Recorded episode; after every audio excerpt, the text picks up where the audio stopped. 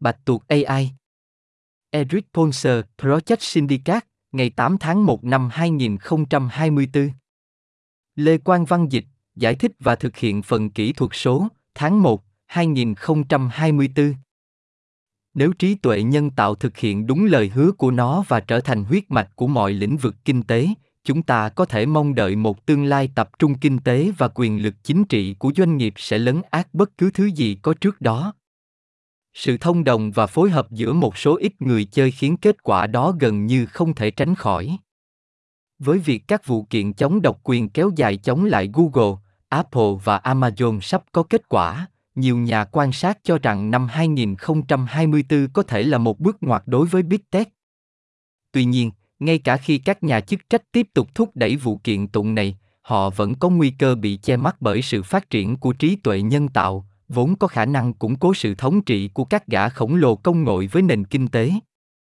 Việc sa thải và tuyển dụng lại giám đốc điều hành Sam Altman của OpenAI gần đây được hiểu là mâu thuẫn giữa các thành viên hội đồng thận trọng, những người lo lắng về rủi ro của AI và những người đam mê như Altman. Nhưng ý nghĩa thực sự của sự việc này là những gì nó tiết lộ về mối quan hệ của OpenAI với Microsoft, nhà đầu tư lớn nhất và hoạt động thương mại của OpenAI. Mặc dù cấu trúc phi lợi nhuận của OpenAI trên danh nghĩa có nghĩa là chỉ có hội đồng quản trị của nó kiểm soát nó, nhưng hội đồng quản trị đã buộc phải thuê lại Alman sau khi Microsoft bày tỏ sự nghi ngờ đã giúp kích động một cuộc nổi dậy của nhân viên. Microsoft không chỉ là nhà đầu tư vào OpenAI, nó cũng là một đối thủ cạnh tranh. Cả hai công ty đều phát triển và bán các sản phẩm AI và Microsoft đã ngừng mua OpenAI để tránh các vấn đề chống độc quyền. Nhưng nếu Microsoft kiểm soát hoặc kiểm soát một phần OpenAI thì hai công ty có thể có mối quan hệ thông đồng bất hợp pháp. Đó là lý do tại sao cả hai ủy ban thương mại liên bang Hoa Kỳ và cơ quan cạnh tranh của Vương quốc Anh đều đang điều tra vấn đề. Mối quan hệ OpenAI Microsoft chỉ là một phần nhỏ trong sự độc quyền về AI đang phát triển nhanh chóng. Theo một bài báo gần đây của các giáo sư luật Tejas Narechina của Đại học California, Berkeley và Gaines Sitaman của Đại học Vanderbilt, sức mạnh thị trường đang lan tràn khắp chuỗi cung ứng AI. Nhà độc quyền Nvidia sản xuất hầu hết các loại chip cần thiết cho việc phát triển AI. Amazon, Google và Microsoft thống trị điện toán đám mây, vốn rất cần thiết để lưu trữ dữ liệu mà các mô hình AI được đào tạo. Vì các công ty này và Meta, công ty mẹ của Facebook, Instagram, là một trong những công ty duy nhất có thể thu thập và lưu trữ những dữ liệu đó nên họ cũng là những công ty đang phát triển và thu lợi nhuận từ các mô hình và ứng dụng AI quan trọng nhất. Trong khi Microsoft khóa chát, cùng với các ứng dụng AI độc quyền của riêng mình, thì Google có bác và cùng với Amazon, đang đầu tư hàng tỷ USD vào Anthropic, nhà phát triển của Claude. Hầu như tất cả các công ty công nghệ lớn và giám đốc điều hành của họ đều được kết nối thông qua các tổ chức và mạng lưới chuyên nghiệp. Chúng bao gồm vườn ươm khởi nghiệp eCombinato, nơi Anman từng là chủ tịch trước khi chuyển sang OpenAI, các dự án nghiên cứu chung, chẳng hạn như quan hệ đối tác liên quan đến AI bao gồm Google, Facebook, Amazon và Microsoft, hội đồng công ty và các mối quan hệ xã hội. Hội đồng phi lợi nhuận của OpenAI bao gồm hoặc đã bao gồm những người có mối liên hệ với các công ty khác cũng đang phát triển sản phẩm AI. Ví dụ, một trong những thành viên sáng lập của nó là Elon Musk, người đã rời khỏi OpenAI cách đây vài năm. Mạng lưới kết nối chặt chẽ này tạo ra những cơ hội đáng kể cho sự thông đồng, bất hợp pháp hoặc phối hợp, điều này hợp pháp nhưng vẫn có hại cho người tiêu dùng nhưng với sự chú ý của công chúng chủ yếu tập trung vào việc lạm dụng quyền lực độc quyền của các công ty khổng lồ công nghệ riêng lẻ mọi người đã bỏ qua nhiều cách mà các công ty công nghệ có thể thông đồng với nhau để mở rộng quyền lực thị trường của họ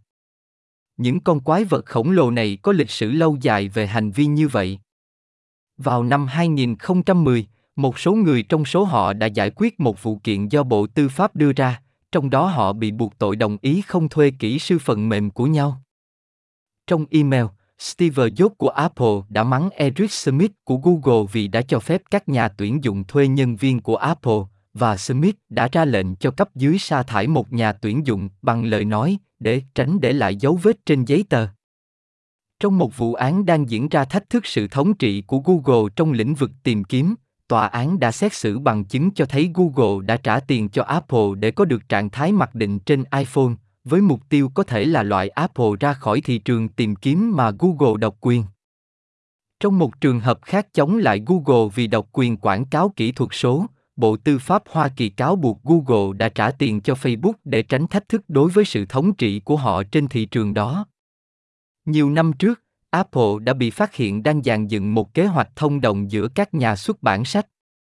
Và khi các nhân viên của OpenAI đe dọa sẽ rời sang Microsoft sau khi Altman bị sa thải, họ đang cố gắng bán OpenAI cho Microsoft một cách hiệu quả. Đó là một kiểu thông đồng giữa các nhân viên để thực hiện một vụ sáp nhập có thể vi phạm tinh thần và có thể cả nội dung của luật chống độc quyền.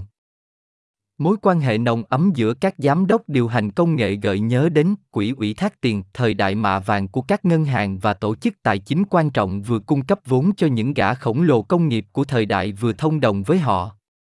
Quyền lực phi thường của quỹ tín thác tiền tệ đã dẫn đến luật chống độc quyền năm 1890 và 1914, quy định, bao gồm cả việc thành lập Cục Dự trữ Liên bang Hoa Kỳ năm 1913, và cuối cùng là luật giải thể các ngân hàng, hạn chế sự tham gia của họ trong việc sở hữu các công ty và hạn chế hoạt động của họ vào những năm 1930.